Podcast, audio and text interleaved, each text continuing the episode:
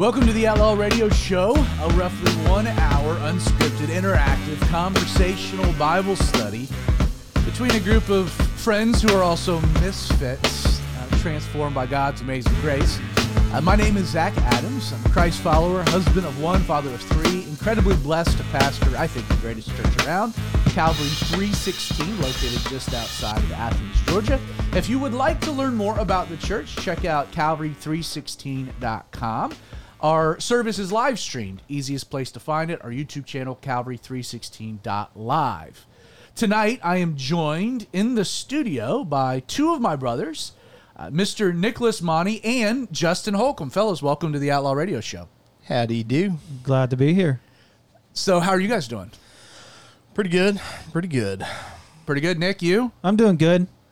So, anybody want to kind of get like where is Deal Daddy Derek tonight? Nick, you want to? Uh, Deal Daddy Derek bought a house yesterday, so he is moving into his house. He's moving into his house because next weekend He's getting married. he's getting married, which will make him officially what in its context to you, to me, brother-in-law. brother-in-law. Yep. So, um, as far as relational categories go, uh, just below uh, your involvement on the Outlaw Radio show, you know, Yeah. Outlaw Radio, semi co-hosts, brother-in-laws. Yeah, Kind for of- th- sure. That's like yeah. really what's important, right? Well, Semi anyway. co-host. If Derek is watching, we miss you, brother, but uh, have fun moving in and uh, getting all settled in. Uh, I'm also joined in the studio. I'd like to welcome the man who needs no introduction, although I introduce him anyway. Uh, the maestro behind the madness, the producer of this dysfunction, my partner in crime, uh, Mr. Creighton Vaughn. Creighton, welcome again to the Outlaw Radio Show. Hello, I am brother-in-law to no one. How Ex- are you? e- explain very quickly kind of what you do, your role, how this works kind of on your end. Um, so basically, I'm the guy who is responsible for the technical difficulties that we have sometimes. You're not the Uh, guy in charge of it. You're the guy who causes the technical difficulties from time to time. Although we haven't had those technology causes the technical difficulties. I'm just the uh, Indian who doesn't know how to fire his arrow. Okay, I can so I can go with that. Now, if someone is is watching the live stream, let's say they're watching on Facebook, facebook.com slash the radio outlaw, or they're watching on our YouTube channel, outlawradio.live. Uh, part of the show is kind of its interactive quality. Explain how someone watching can interact in real time uh, with the Outlaw Radio Show.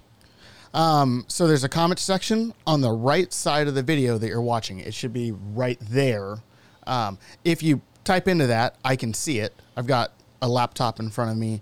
Um, you can post to it. Oh my goodness, we already have uh, a couple uh, from Kelly, Neil, and Derek. Wow. We- are you know our f- our best friends our, of the friends- show? Our friends. Um, they are watching from the new house. Oh, that's fun. At least Kelly and Derek are. Neil is not. Neil That is not. No, Neil's at Um, home with a newborn. Yes. Um, he apparently thought they were moving in tomorrow. Tomorrow, so he's behind the times.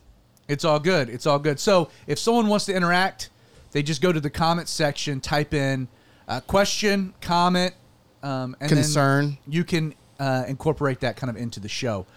Um, if you don't know how the show functions, again, aside from it being interactive, um, this show is designed to be a conversation among brothers. So at any point, uh, both Nick as well as Justin are free, same with Creighton, to kind of jump into the dialogue. Um, I'll kind of lead the charge, but they're free to jump in kind of as audience members uh, themselves. Um, and the show is, and this is kind of the big kicker, um, it is a Bible study. So we are going to talk about um, the Bible, things related to Christianity. Sometimes it's passages of Scripture, sometimes it's a character profile, sometimes uh, it's a topic. My job is to craft it and make it a Bible study. But I have no idea uh, what we're going to be discussing tonight. The show is completely unscripted. In fact, the only person uh, that knows, even as of right now, what we will be discussing is the producer Creighton. And so, uh, with all that kind of out of the way, and, and we want to be a little bit chop chop. The Braves are uh, magic numbers three. We're playing the Phillies tonight, uh, so we you know we don't want to shortchange the audience, but we do want to get to the issue quickly. So, Cray, what, what are we talking about? Okay, Tee so uh, last week we talked about Ananias and Sapphira, which is a fascinating story about early Christians being killed by God because they were bad people. Um, go back to that if you don't know what I'm talking about. Um, and you made a comment towards the end of the episode um, that I've heard you make a couple of times um, and is antithetical to the way that most churches operate currently. And that is the idea that church is for Christians. Which is a novel idea, right? Right. Right now it is. Like it's a like most of the time you see churches are trying to reach the lost, which Which is not a bad thing. Not a bad thing. But they go they go they put a lot of effort into being very approachable, very relatable to non-Christians to get them in the door and then try and make them Christians inside the church. Um, and so I was hoping you could just, you know, expound upon the idea that Christian is uh, Christian church is for Christians and not the lost. Well, that is uh, a, a wonderful topic. In fact, it is um, for me personally.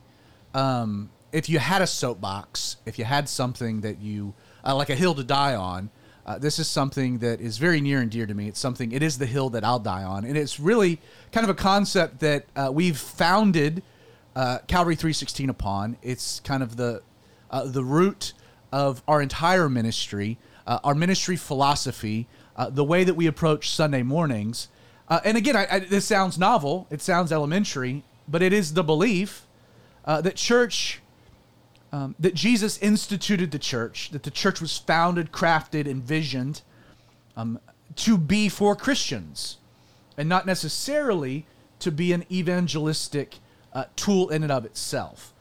Um, I, I use the phrase church for Christians uh, really to kind of uh, poke at um, a famous statement made by uh, Andy Stanley. For those that don't know uh, who Andy Stanley is, he's the son of Charles Stanley, um, who was the longtime uh, senior pastor First Baptist Atlanta, uh, a very good Bible teacher in his own right, solid theologically. Uh, his son, Andy, um, got his start by teaching one of their secondary campuses called North Point. Uh, that church ended up kind of spinning off, becoming its own conglomerate. North Point Community Church um, is a mega church uh, within the Atlanta area with campuses all over the place. Most notably, uh, they have a campus in Buckhead uh, that is massive, um, a campus in Athens, Georgia, not too far outside of our backyard, uh, Athens Church, which is also um, massive in and of itself. And Andy Stanley kind of has pioneered um, what we would call the seeker friendly church movement, or, or kind of more uh, recently branded the attractional church model. And that is the idea that, that church, Sunday morning, the service of the church, um, should be designed, crafted, um, envisioned uh, with the seeker in mind, the unbeliever. Um, and to do that, of course, um, the Bible is not necessarily taught. It's it's focused on a lot of self help. The, the whole idea behind the model is to create a very laid back, um, comfortable environment for anyone to come. Um, and then it's kind of like you give them a little bit of Jesus light to whet their appetite so that hopefully they become a Christian. And then they then focus on like their their home groups um, to to disciple people. Um, and then they get them back into the ministry. And so th- there's a whole church model where Andy Stanley said that we are unapologetically church for the unchurched, um, which I find to be interesting. I find it to be interesting because, as you noted, um, that ministry philosophy that in a lot of ways was pioneered by a guy named Bill Hybel, um, Willow Creek, uh, the church, in, mega church in Chicago um, was pioneered by him, but it has become, largely speaking, the uh, the predominant church ministry, uh, the, the, the driving philosophy behind church ministries. Um, now, granted, uh, some churches take it to a wild extreme. Some churches just incorporate um, parts of the philosophy.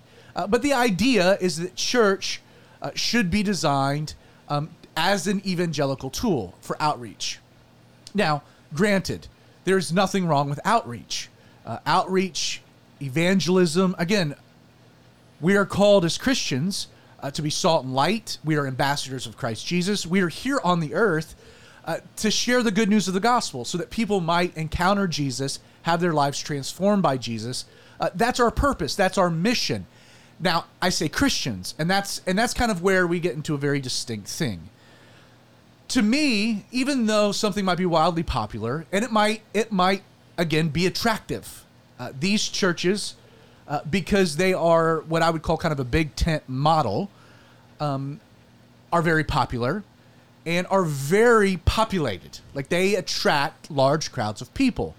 Uh, now, what's interesting is how successful is the ministry itself, which we can get to towards the end. Don't let me forget about it. Uh, because Willow Creek actually did a study on it, had some interesting findings, didn't change what they were doing, but revealed it wasn't accomplishing what they were setting out to. My point is when we're talking about the church, I don't care about what's successful, what isn't from a worldly standpoint. Again, I think we place too much of an emphasis on numbers. That might be another conversation uh, for another day. But what what does the Bible have to say about it? I mean, we're not playing church. Like we are part of something that has a 2,000 year old history uh, that was instituted none other by Jesus Christ himself, um, that has transcended time, um, ethnicities, cultures, trends, social movements, languages. Um, we are part of um, something much bigger than today's time, the moment, uh, the season in which we live. So, what does the Bible have to say about church and its purpose? Because, again, if we are going to do this the way that Jesus, our leader, Lord, Savior, uh, has has uh, intends for us to, uh, setting aside maybe human ingenuity for you know Holy Spirit direction. You know, what does the Bible have to say about the church, about Christians, about evangelism? You know, so our evangelistic call is rooted in, well, the Great Commission.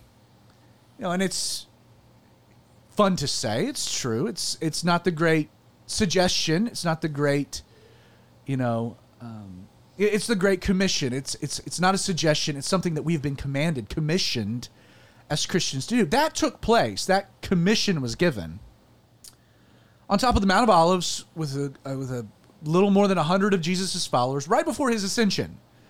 Um, it was immediately followed the commission to take the gospel into the nations, baptizing uh, people in the name of the Father, the Son, and the Holy Spirit. Uh, that commission was given to Christians, and it was given to Christians um, 10 days before the church was formally, officially a thing. Um, it was given to believers, not to an institution. It was given to people, uh, not the community of people. Again, the commission given to Christians. This is your job as Christians to make disciples of the nations, starting in Jerusalem, Judea, Samaria, to the ends of the earth. Now, after telling believers to go out into the world, Jesus said, Go to Jerusalem and wait, which kind of seems like antithetical. Well, we were just told to go, but then he says, Wait. And, and we needed to wait for a reason. Again, you can read about all of this in Acts 1, 2, uh, 1 and 2. So the, the church, this group of 150, 120 some odd followers of Jesus that included the apostles, Peter, James, John, and such, uh, they, they're waiting patiently. On the day of Pentecost, 10 days later, 50 days after Passover, the Holy Spirit gets poured out. It's an amazing scene. People are speaking in tongues. It's developing a crowd. Uh, people who have gathered for the feast are hearing the gospel proclaimed in their native languages from these Galileans. Manifestation of the Holy Spirit, beautiful thing. Peter stands up, preaches a sermon, uh, preaches the gospel. The church is born. 3,000 souls are saved and added. And then in chapter 2, towards the end, we're given kind of uh, a glimpse into uh, this community, the church. The church is instituted. You see a quick development of organization, of structure. Uh, we're told that they they they were continuing in the the apostles' doctrine, so they were studying uh, God's word, the stories of Jesus. Uh, they were breaking bread with one another. They were partic- participating in the Lord's Supper. They were praying. Um, very cool. Now,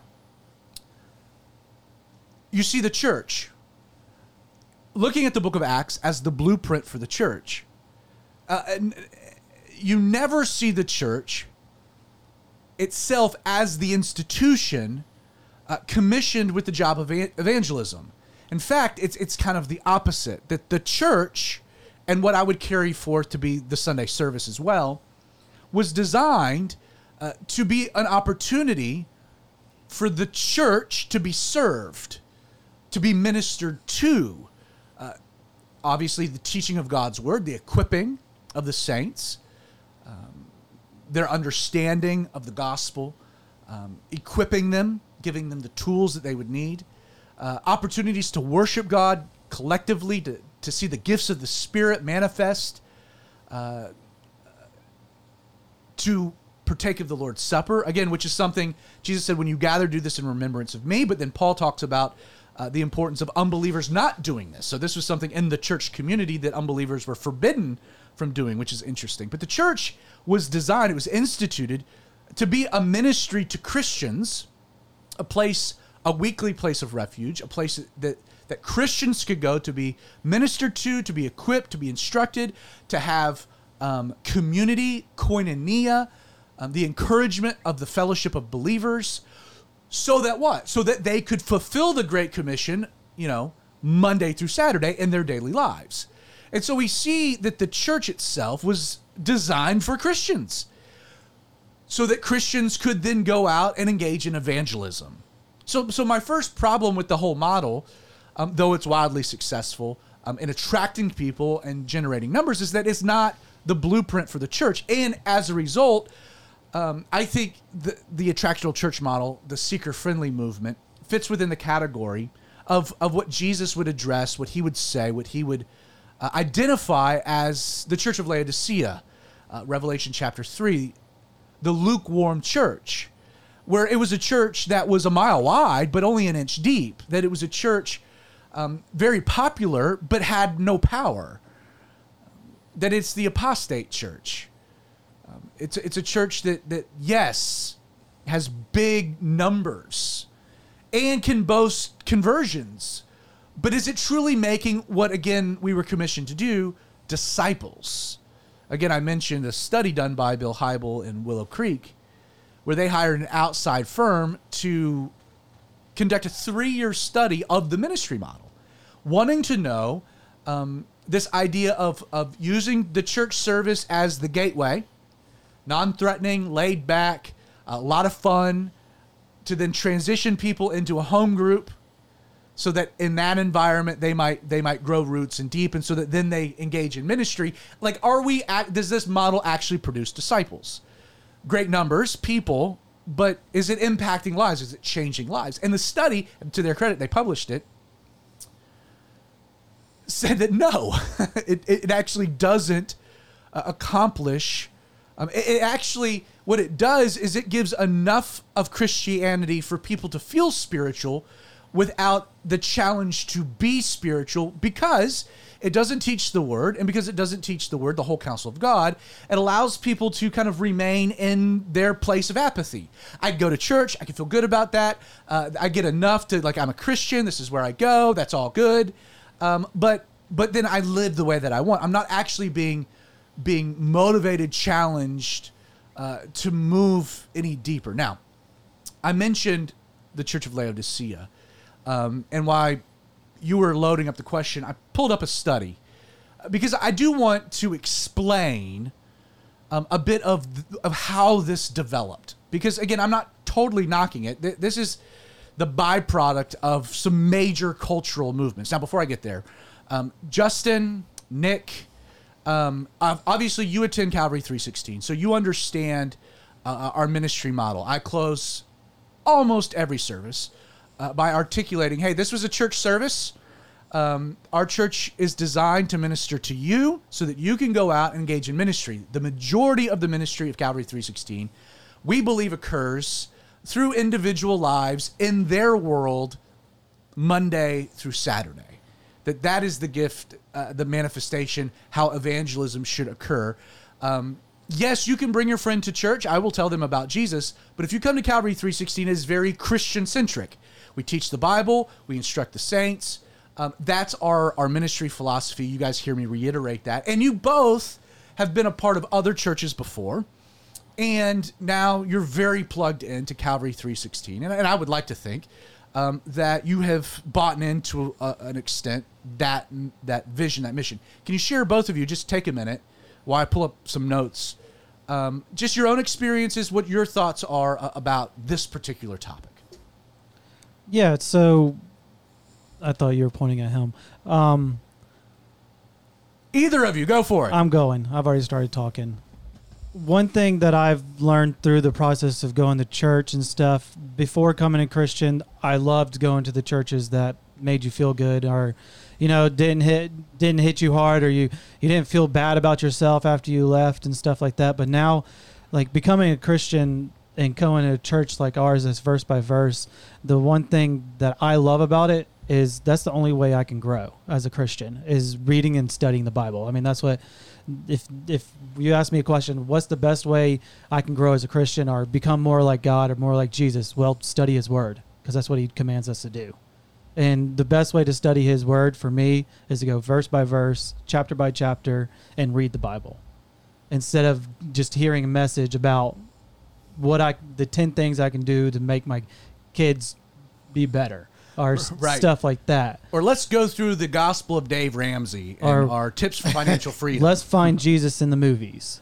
Or- right, right, right, for sure. Again, Just uh, creative things designed for evangelistic purposes, but not not what we would call like like Paul talks about.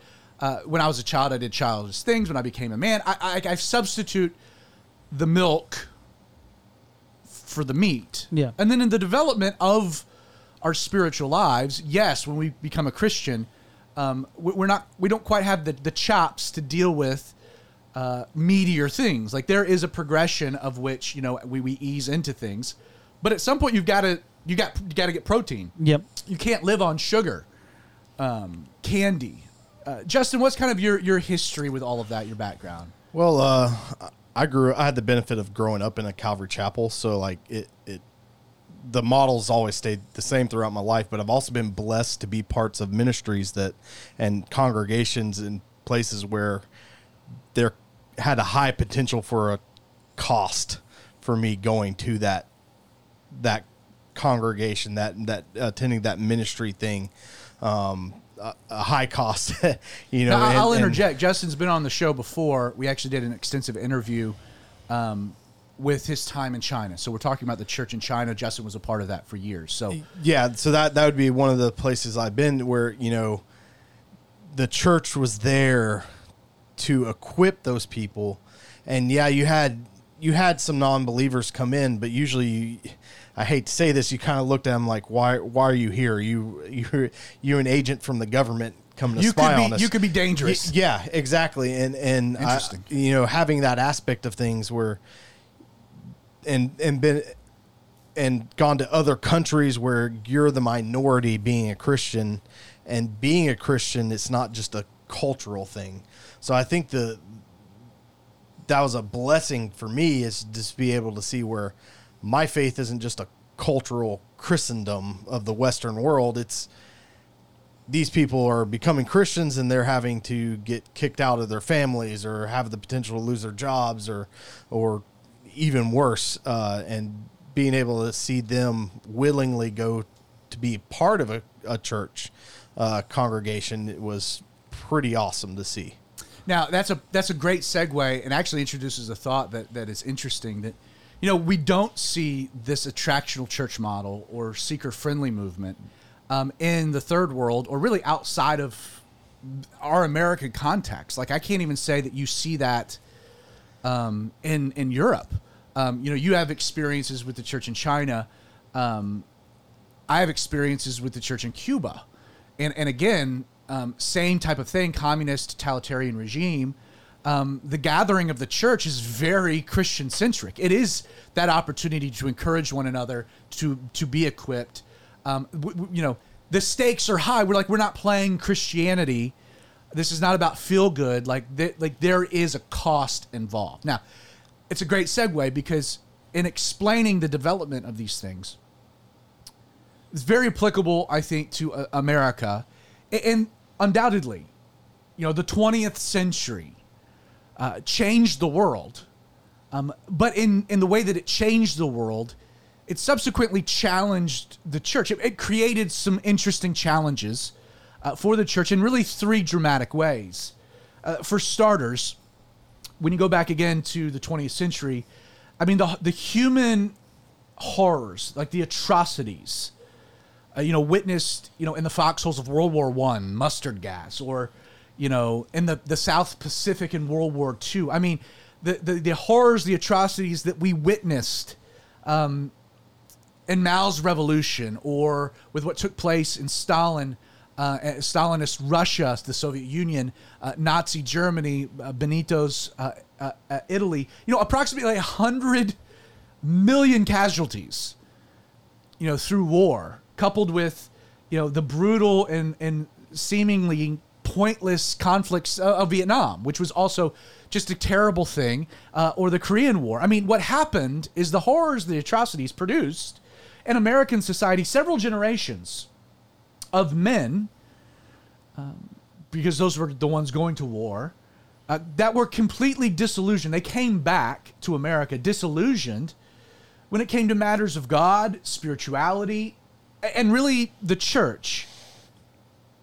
You know, so in an attempt, you might say, to kind of deal with that fallout of this rapidly changing post Christian culture the, the church, again, faced with a real issue, ended up, I think, tragically, convoluting her message by by becoming really two things: politically and socially active. Um, and you see this from from the conservative right to the the very liberal left. And it's sad, but over the last hundred plus years, what we would call the evangelical church in the West has become known uh, largely more for what she's against than what she's actually for. I'll give you an example of this. You have prohibition. Men come back from World War One, and what did they discover? They discovered a church, largely led by women, more interested in telling them what they could or couldn't drink than actually seeking real remedies to their genuine spiritual needs coming off of war. You had evangelists like the ex baseball player Billy Sunday, who railed against the evils of alcohol without ever speaking to like deeper spiritual wounds that were driving so many men to alcohol, this destructive lifestyle. Now, to be fair, the strategy was sincere, but what happened? It ended up turning off more and more people, struggling people, turning them off to Christianity. Now, aside from those two developments, the, the other challenge that, ar- that arose in the 20th century was that secular progressives began to use science to challenge and attack uh, the reliability of the Bible. Is the Bible really God's word? Can it really be trusted? Is it really true? In 1925, a court case heard in the little town of Dayton, Tennessee, would be thrust in the national spotlight. The state of Tennessee versus Tom, John Thomas Scopes, commonly referred to as the Scopes monkey trial, pitted the Bible and science against each other regarding the origins and, and the theory of evolution. If you go back and you study that trial, and you create, I know you're, you're kind of into science, but, but the arguments that were presented by the prosecution and their witnesses aimed at defending a literal understanding of the Bible were so poorly constructed that not only would the, the theory of evolution gain credibility, and spread within wide uh, uh, public public culture, but it would become like the main scientific theory accepted in our universities as to the origins of, of man. And in the end, this and other similar developments created this framework whereby a philosophy known as relativism would seep into the mainstream American society academia. And what happened? You had no moral truth giver and so mankind was left to ascertain if really anything was true. Like, so, my point is, is the challenges facing the church in America and the 20th century were very simple. And I'll recap. Like, how do you reach a culture of people disillusioned with God, alienated from the church either through political or social activism, and are no longer really confident and a fundamentalist literal understanding of the Bible. Like, how do you reach that culture? An increasingly post Christian culture. And really, two approaches emerged. And we see this in the 20th century. First, you had, and Jesus writes a letter to the faithful church, which I think exists in this time period, the Church of Philadelphia. So you had a part of the church that really kind of doubled down on faithfulness. Like they remained faithful to the original calling, mission, commission um, of the church of Christians by by doing what? By preaching the word of God and seeking to reach the lost world through missions and evangelism. The church, again, designed to minister to Christians through the teaching of God's word with the hope of evangelism outside of the walls of the church and missionary movements. And we saw in the 20th century that model explode. Movements like, okay, Calvary Chapel, and the late 60s and 70s inten- intentionally rejected church traditionalism by modernizing its style to reach a changing culture. Men like Pastor Chuck Smith dropped kind of the uber pretentiousness of denominationalism by encouraging, at the time, hippies to simply come to church as they were. Modern music gets incorporated into worship. See, these church leaders emphasized the grace of God. They stressed a dependency on the Holy Spirit and the expositional teaching of the Bible. Pastor Chuck's motto was simply teach God's word simply. And what happened? Well, the truth. For a season, this approach resonated with this culture that was deeply longing for truth. But while you had this happening here, you also had another movement gain steam in the later part of the 20th century.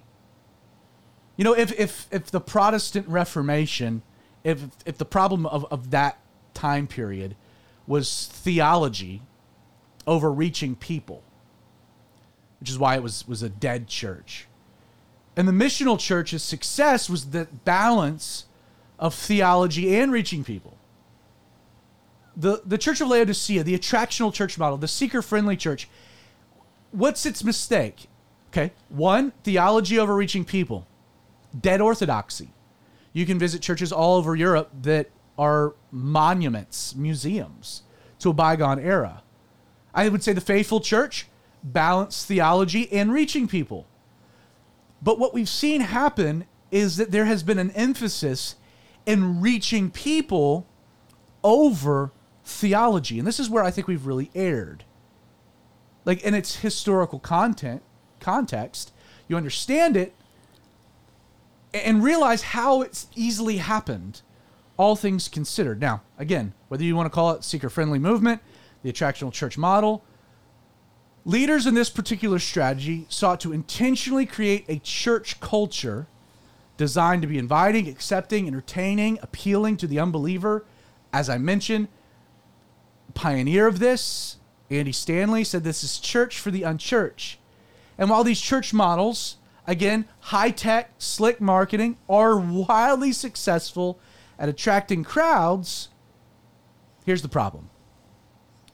In order to create a non threatening environment, the drawback has been that you see a church that has abandoned Bible teaching, minimized doctrinal absolutes, has blended itself with the world to appeal to the world.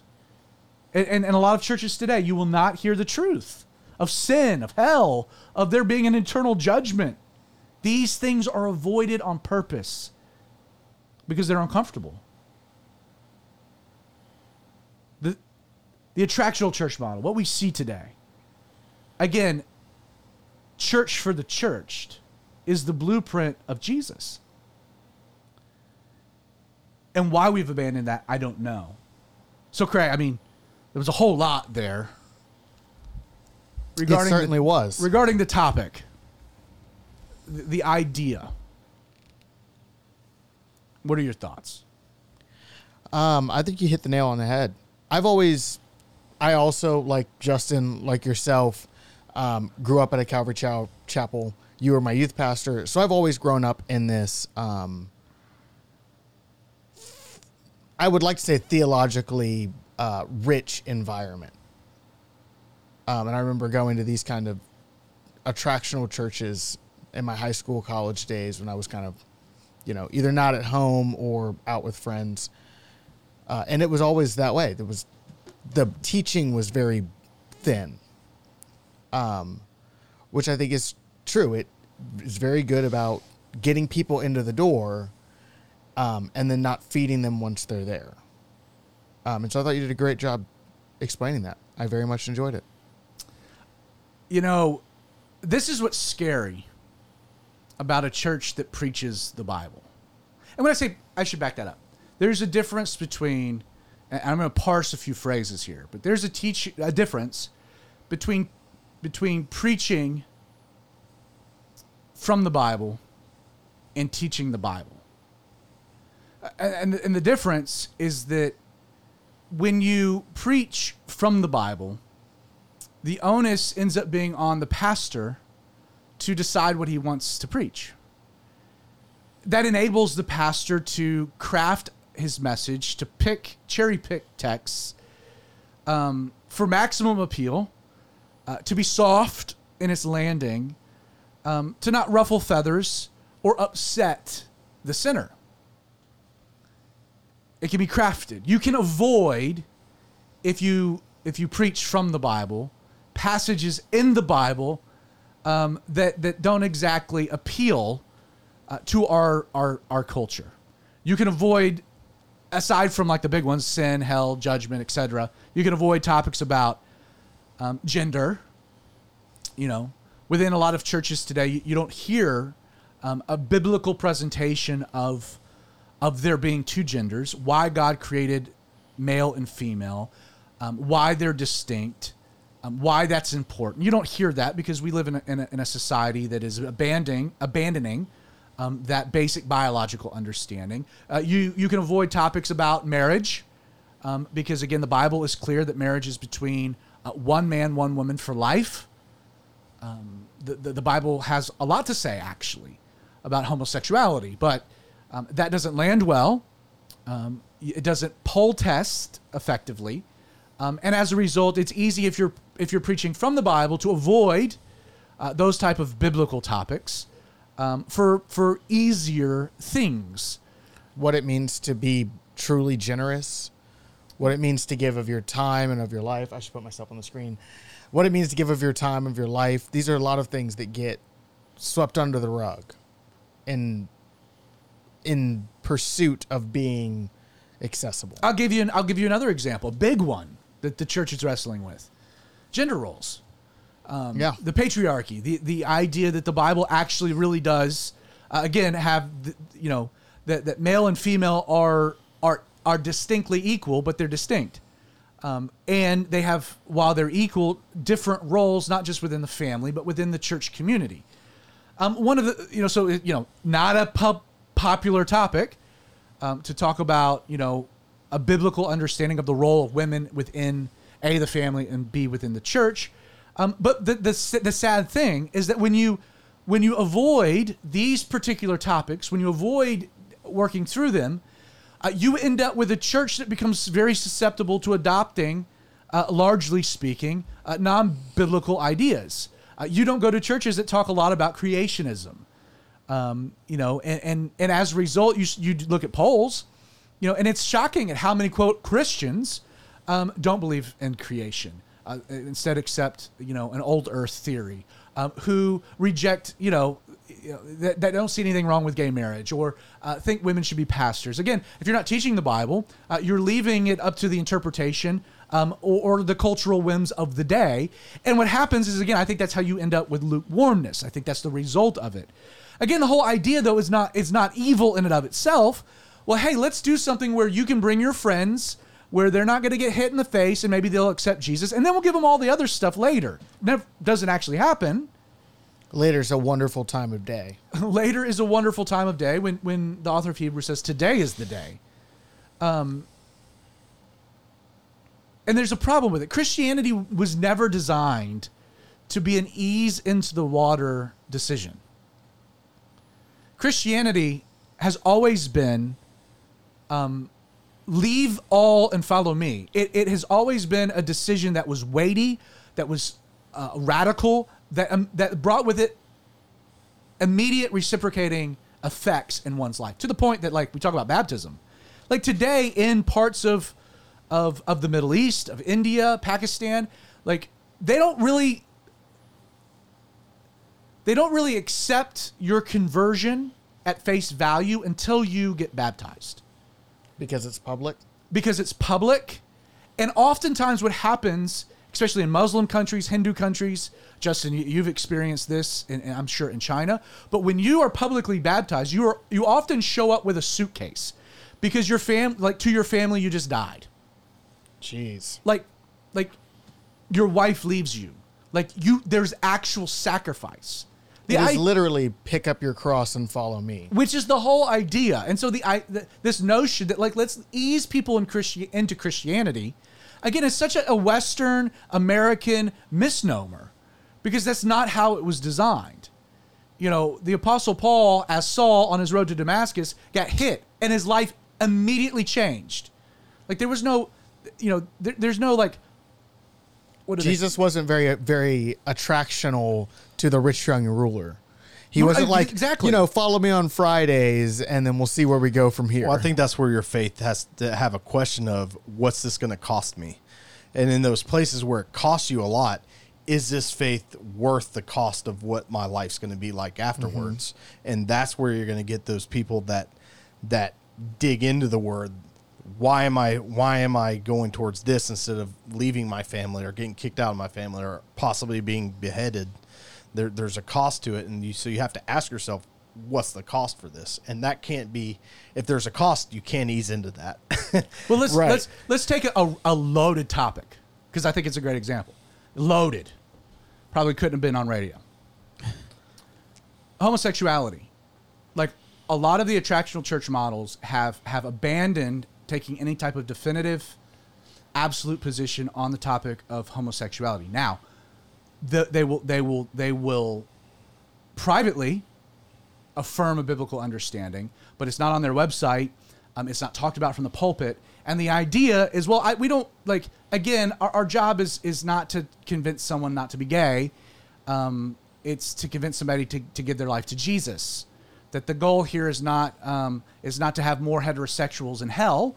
It's to see you know more people in heaven. Okay, I get that. The problem with it is that is that when when the entire model doesn't doesn't isn't honest with someone up front, right? About the true nature of the gospel. And when I say the true nature of the gospel, it's it's that Jesus loves you the way that you are, but he doesn't want to leave you that way. That Jesus came to transform something that happened at birth. Something you were born with. A wartness, a brokenness, a sin nature that manifests in all different kinds of ways that Jesus, that you are to be born again, that you are to be something brand new. That's the gospel. When you're dumbing down the gospel, and that person is like, "Oh, okay, well, this obvious, this isn't a thing." At some point, they're gonna they're going to have come face to face, like you have not prepared them for the reality of their situation. You cannot remain in an active, um, sinful lifestyle and claim to have been born again by the blood of Christ.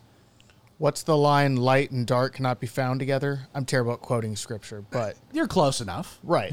They don't commingle. but again, you know, as opposed to being upfront with, you know, the gay guy that comes to church, his life's a mess. He's trying to figure out life, and and you know, you're teaching the Bible, and so you get to a passage of scripture that deals with his life, and you're not railing against the you know the gay person. You're not, you know, you're not going out of your way to attack them. You're just speaking the truth. Like, what is the remedy? It's the truth. The truth changes everything. well, I mean, it does say the word is a two edged sword. It didn't say it's a pool noodle that you're just going to lightly hit them with. exactly, exactly. It's a, And so and so that person, um, again, it's saying, oh, well, my identity is in this. And yeah, what does the gospel say? I want to replace your identity with a new one. Die to yourself. So now you have a big decision to make. Do I want to hold on to this or let go of it, forsake all and follow Jesus? And that's how you create genuine, authentic Christians and not this blase fair that we see within our society. Christianity that's a mile wide and inch deep. And what we see over and over and over again is all the stats show that we're becoming less and less Christian. Um, that less and less people are even going to church anymore. Again, I think one of the one of the things about this pandemic is that it shut down church for you know six months to a year, and I think a lot of people that that gravitated towards the oh I can go to church to feel good about myself are like you know I don't actually have to do that, like that that's actually some traditional nonsense. Um, I don't I I stopped going to church and my life was okay. Yeah, one of the things that we talked about um, when we were still doing the radio and the and the pandemic was just starting was that the the shutdown might prune a lot of bad fruit or um, fake branches. I don't know. Dead where the metaphor branches. goes. Dead branches from the church, and I think that we've seen some of that. I, th- I think the latest study is thirty percent of Christianity hasn't returned, like thirty percent. I would argue that all of Christianity has returned. Right. And- no, very valid point. Absolutely. Um, but it, but it's interesting. It's interesting to see um, to see that dynamic. Um, I, you know, I I've often said, and again, I'll, I'll go back to an, an idea of what, um, like Calvary three sixteen. Um, like it is not our desire to grow a big church. Like that's not that's not our mission. Our mission is to faithfully serve whoever comes. Like it's to be a faithful church, an authentic Have healthy church. sheep, not a large flock. Well, I Exactly. I, can tell you that like it's having the ability to go to a church because whenever I travel, I try and find the local church just to go visit, see how they're how healthy are they are, and things like just you know experience that cultural that Yeah, aspect sure. of it. Yeah. And and having that ability to not forsake the gathering together of the believers is an important thing for to to recharge from being out in the world because we're not part of the world so being out there is very draining and I, I think if it's not draining in your life then you're either in and, and therefore you want to go to church for a reason. Right, there's a reason. Like i here's I, I hate the phrase the church gathering. You know that became like a, a pop cultural thing you know through the, the 90s and early 2000s where people were changing as opposed to our service times our gathering times. It's like no this is more than a gathering. Like this is an actual service to the church um, that takes place. There's something spiritual, radical, revolutionary that should be taking place. Um, that we're just gathering. Well, I, I hate that phrase. It's just it's dumb to me, and it's so and it lacks. It dumbs down the, the point of what, what's happening. We're not just gathering. Um, there's something awesome happening. Um, there's a service taking place.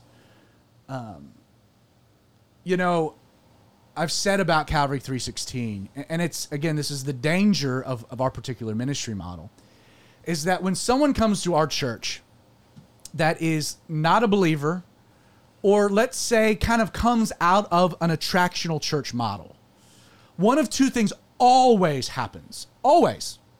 We've been doing this for eight years. They either, I mean, are set on fire by the, the power of the Holy Spirit, that they they feel like they they found an oasis in the desert, and they just they just drink up what's happening. Like, oh my goodness, finally a church that teaches me, that equips me, that ministers to me. This is wonderful. Or they leave because they find it uncomfortable um, and awkward and not what they're looking for in a church. Again, going back a few years, we had one of these big um, seeker friendly churches move right down the street from us. And I was asked, um, Hey, Zach, are you worried? Are you worried about this? Because, you know, I knew I, I had a friend that had a church that this happened to them. And within uh, about a year, the church died. You know, it got gobbled up because they, they didn't have the facilities to compete. They didn't have the indoor playground. Uh, they didn't have the built-in McDonald's. You know, it, it wasn't. You know, they just didn't. They didn't have all of the paid musicians. Where you know, I always laugh. Like if you want a good concert, go to a Dave Matthews Band show because it'll always be better than anything you could find in the church. Not true anymore. You go to some. I mean, you're talking about million dollar operations, big light, big sound, big experience and, and a lot of smaller churches can't compete with that per se. The problem is, is they then try to, and that's that's a mistake that's made. And- Overextend themselves and make it look bad. or you just you you lose sight of what's important. And anyway, I was asked, "Well, Zach, are you worried about them moving right down the street?" And I said, "Absolutely not." I said because because the person that comes to Calvary 316 and plugs in and stays connected will never go to that church. And the person that goes to that church and enjoys it and really likes it and like it hits this spot will never come to Calvary 316 because of what we do. On the flip side, the person that goes to that church but over time becomes disillusioned, again, they'll walk into the doors of our church and feel at home immediately. So, and we've seen that. In, in fact, that church no longer exists because the pandemic killed it. We're still here though. But we're still, but we're still here doing doing our Not thing that and being- we're, you know, and being faithful cheering. with it. You know, I, again, um, I, I I teach the Bible. It's one of the reasons we go verse by verse, chapter by chapter, through books of the Bible. Um, I can't avoid complicated topics. I can't avoid uh, things that might that might ruffle feathers. But as as Justin said, the the Word of God is a two edged sword. And it's not my job to pick and choose what is said. My job is to faithfully exposit the text and let God say what he wants to. Um, I totally agree. And it just occurred to me on the back end of this, I want to mention that we do that with the youth as well. Because, like, And we do that with the kids. We do that all the way yeah, through. because like kids in middle school and high school these days are getting hit with ques- with questions that people my age didn't get hit with until college, and people my mom's age just never had to deal with. And if you never deal with it, then they don't they don't know they don't know that there's they don't know the answer, but that but worse, they don't know that there are answers. They don't know there is an answer. And that's one of the things that, that with when when I was running a youth ministry, and our youth ministry at Calvary 316 is the carryover of that. I, you know, I told I told people all the time, like like the, the, the likelihood of these of these you know ninth, tenth, eleventh, and twelfth grade morons retaining um, a lot of a lot of the things that we're get that we're giving them, the theology that we're we're equipping them with, um, their retention is what their retention is. It's not very good, but the goal is is that when they go to college and they get hit with a question, that they don't that they're not immediately floundering or flapping in the wind. That it's like, well, wait a second, you're saying that I don't exactly know how to answer that, but I know that there's an answer because in this reservoir in the back of my brain, I remember at some point talking about this with my youth pastor or one of my youth counselors, and I need to give them a call and follow up on it. right. The question you just asked me is not as ground shattering as it immediately seems. There are answers to these things. And which and- is important for adults to know too, because it can happen as easily to a 40 year old who's new to the faith as an 18 year old who's new to the faith. You, you, look at the polls about how many Christians believe in evolution or how many Christians believe um, that the Bible isn't infallible or the inspired Word of God or, or, or that doubt the resurrection actually happened um, or to explain to you what rebirth really is or the importance of the indwelling of the Holy Spirit. Um, within American culture, the biblical knowledge and understanding of Christians regarding these questions is, I would say, the worst it's been. I would say that when we couldn't read and church was in mass in Latin, we probably had a better biblical understanding than what the churches are doing today. That's a scathing indictment. But probably true. Nick, you got anything? You kind of been chilling? No, I'm good. I Any questions? Yeah. Anything to add? I have one thing to add. Yeah. So the, when he first brought up the topic, thing popped in my head. There's a church that I drive by because I work all over the place, and the what the sign outside it says "non-perfect only, non-perfect people only," and the first thing I thought about was, then I can't go there because Jesus made me perfect. Rad. Rad. And I was like, Like I'm righteous. What are you talking about? yeah, I'm, I'm made new. I'm righteous. So Have you seen that that particular branding, that phrase, um, is all over the place? Yeah.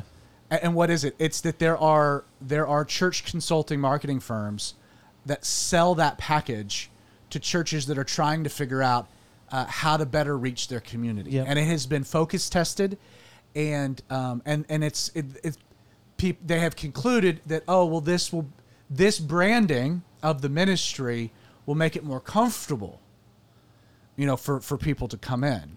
Um, I, I would like to say, um, if if you're happy with your life, don't come. If you're looking for a radical change, our service is at ten thirty. you know, like Yeah. And Zach mixes in DC talk quotes into his, into his sermons, so that, that's a plus. that's a plus. Yeah, I, for those that don't know, I You I, mean for any listener who's under 30? Yeah. I well, I just taught. hey, he got a whole lot of people that knew exactly. what I he was actually did. about No, so I had this. I was teaching. I was teaching uh, the ministry of John the Baptist, um, uh, Matthew chapter three, a couple Sundays ago, and and in describing John the Baptist, I, I worked in uh, TobyMac's rap and kind of spoken word, and I really had no. I did it for me because I thought it was funny, and, and knew that Justin would get it because him and I are cut from the same cloth. I immediately got it. Immediately, I knew where it was going. F- first concert. You went. You went. You went week. further than I thought you were going to. I did. No, I carried it. I committed to it. Went all the way. And what was to my surprise, I had way more laughter um, uh, than than than I would have expected. But yeah, you know, a church, you know, you, you know, with a good DC talk reference. Yeah, So, you know, we're the attractional church. We like to have hip references to Hip. the music that the kids kid- listen the to. kids, them youngsters, the young people. That I always hated that phrase. What are the young people doing? Ugh. Whatever you're not. Generally. What are the old people doing? Yeah. Anyway, you know, if you can't, if old people is condescending, young people is condescending. Uh, they're just people. How about that? Uh, the young adults, or, or just they're adults. The old adults. I don't know. That's has nothing to do with the topic. Nope. Creighton, did we unpack it? Yes, I thought it was great. Um, I have uh, a comment from Colette from early on, but she posted like right as you started, like right into it. So I Okay, just held okay. on to it. Um, but she said that the topic is right on, exactly what I've been praying for.